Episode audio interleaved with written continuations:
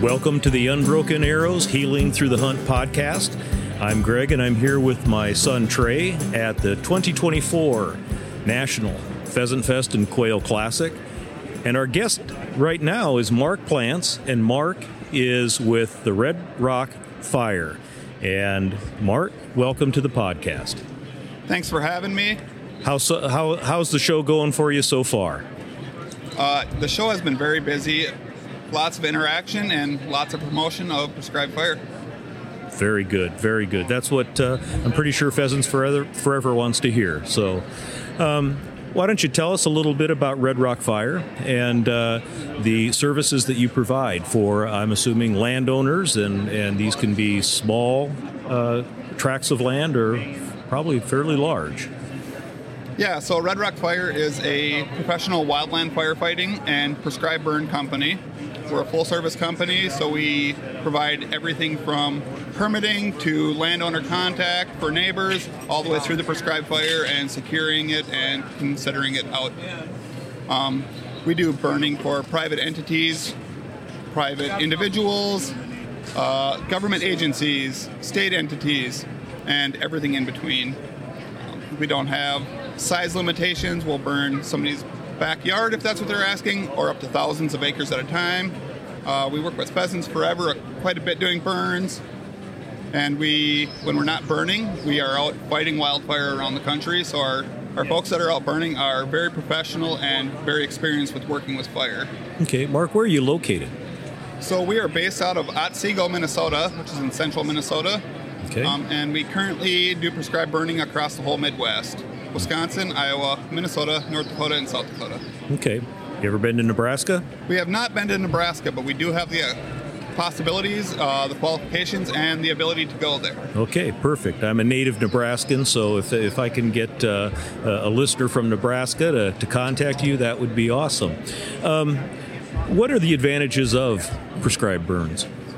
So, prescribed burning benefits the ground by removing the thatch, promoting the native species, uh, getting rid of our invasive species, promoting habitat for in- insects, which promotes habitat for our larger mammals and birds.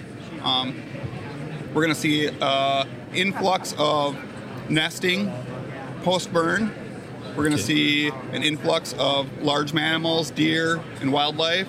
You're going to see an influx of uh, pollinator habitats, bees, butterflies, all of that stuff coming in.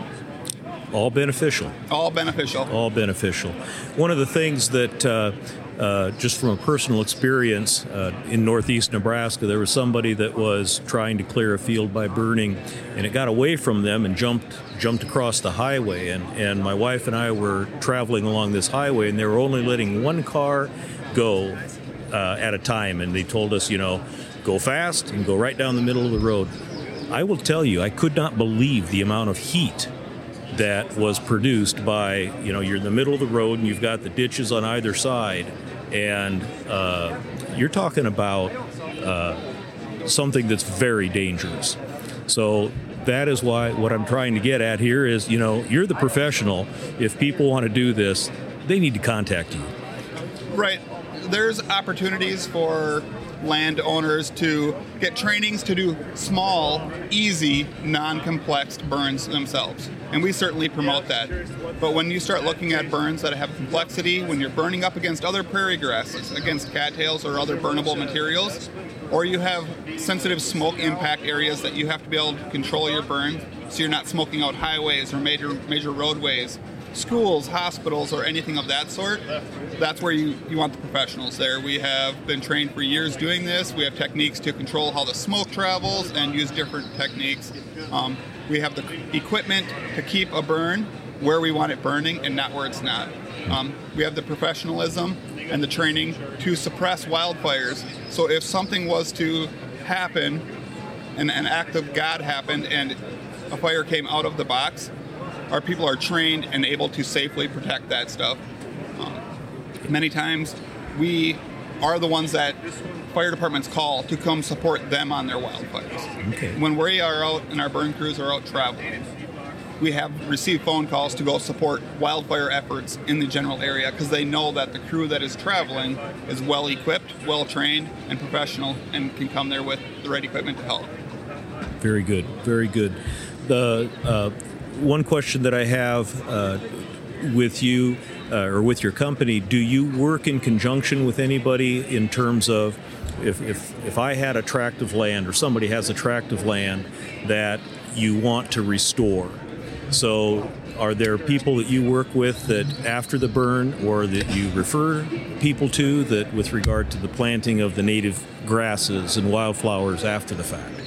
Yes, so Red Rock Fire is actually owned by M&L, previously known as Minnesota Native Landscapes, and they're a large, industry-leading, full ecological restoration company. And we do anything from planting small flower gardens with native seed all the way out to thousands of acres. We're working with a lot of the solar companies re- currently, making sure that they get pollinators underneath the solar. So we're working on large tracts of land. Um, so with a call to Red Rock Fire or reaching out through our email or our website, you can get full service uh, ecological benefits out of the companies that we work with. Okay. What are the best times of year then to uh, perform these prescribed burns? So our prescribed burn season basically in the Midwest, we're looking at mid March through the end of May, um, depending on your ecological goal. If we are really trying to impact our cool season grasses and get rid of them invasive species, we're going to want to burn later in May. If we're looking for a thatch removal or trying to impact the encroaching woody vegetation, we're kind of looking more of a beginning of May or late April. And if we're doing just a thatch removal or a fuels reduction to reduce the chance of wildfire, we can look at earlier in the year, that late March. Okay. Um, as we move south geographically, that timeline can start a little bit earlier and end a little bit earlier. Okay. Um, are there many then uh, burns in the fall? Uh, we do do some prescribed burning in the fall. We'd like to do a lot more woodland burning in the fall. Okay. And burning to promote more forbs. If you're looking to promote forbs, burning in the fall will release the seed packs, um, set your ground up really good to absorb the moisture and the new seed on the ground in the spring. They'll go into the winter cleared and come out in the spring ready to grow fresh. You know, there, that's one of the things that I do want to mention about any kind of a prescribed or burn area.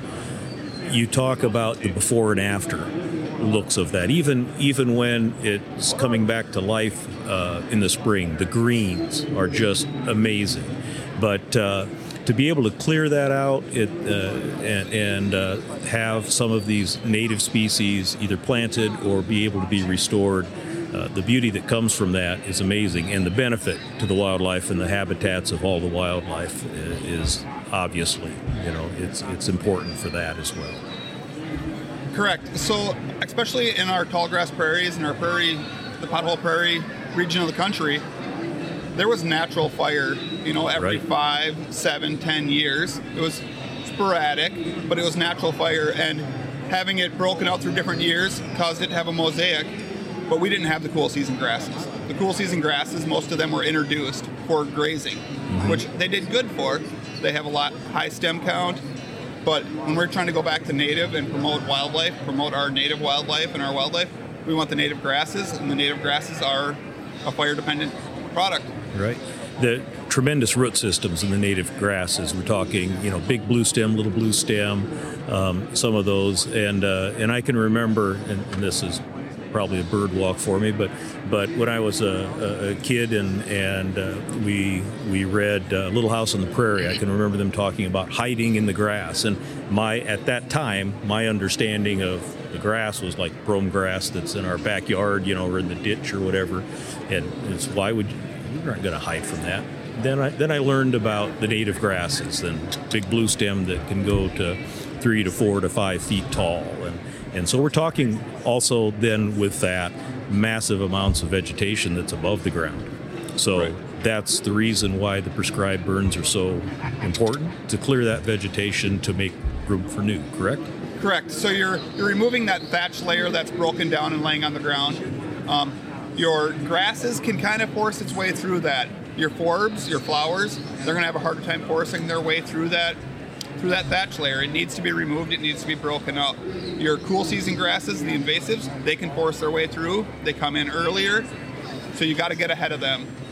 Um, you're talking about the root length on some of our native grasses. Our big blue stems, some of these bigger, taller grasses, we can have 10 to 12 to 15 foot root depth on that. Right. When we start talking about erosion and that, anything with the slope along riverbanks, this is going to keep us from having bad erosion problems. It's going to promote, you know, good soil structure and good soil health. So they they handle the drought better than the cool seasons do because they can reach deeper for water. So Sure. natives are the way to go. Absolutely, and and if you get into the wildflowers as well, uh, and mi- the mixture of grass and uh, the wildflowers, you're producing food, the seed heads for the grass, and the flowers as well. So you know it, you get the beauty and the benefit to nature as well. So, Mark, tell me. Um, how can people get a hold of you if there's somebody listening, and especially from Nebraska, since you haven't been there yet? Uh, how can they get a hold of you? So the best way to get a hold of us is through email or phone. Our email would be info at redrockfire.com. I-N-F-O fire or info at redrockfire.com. Okay. And phone number would be at our office at 763 295 0010. Okay. Well, Mark, thank you for joining us, and uh, uh, we hope that you continue to, to have the interaction and the partnership with Pheasants Forever, and uh, that you're able to uh, have a beneficial show here at the 2024 National Pheasant Fest and Quail Classic. And uh, hey, stop by if you want later on. Thanks for having me. You bet. Thanks, Mark.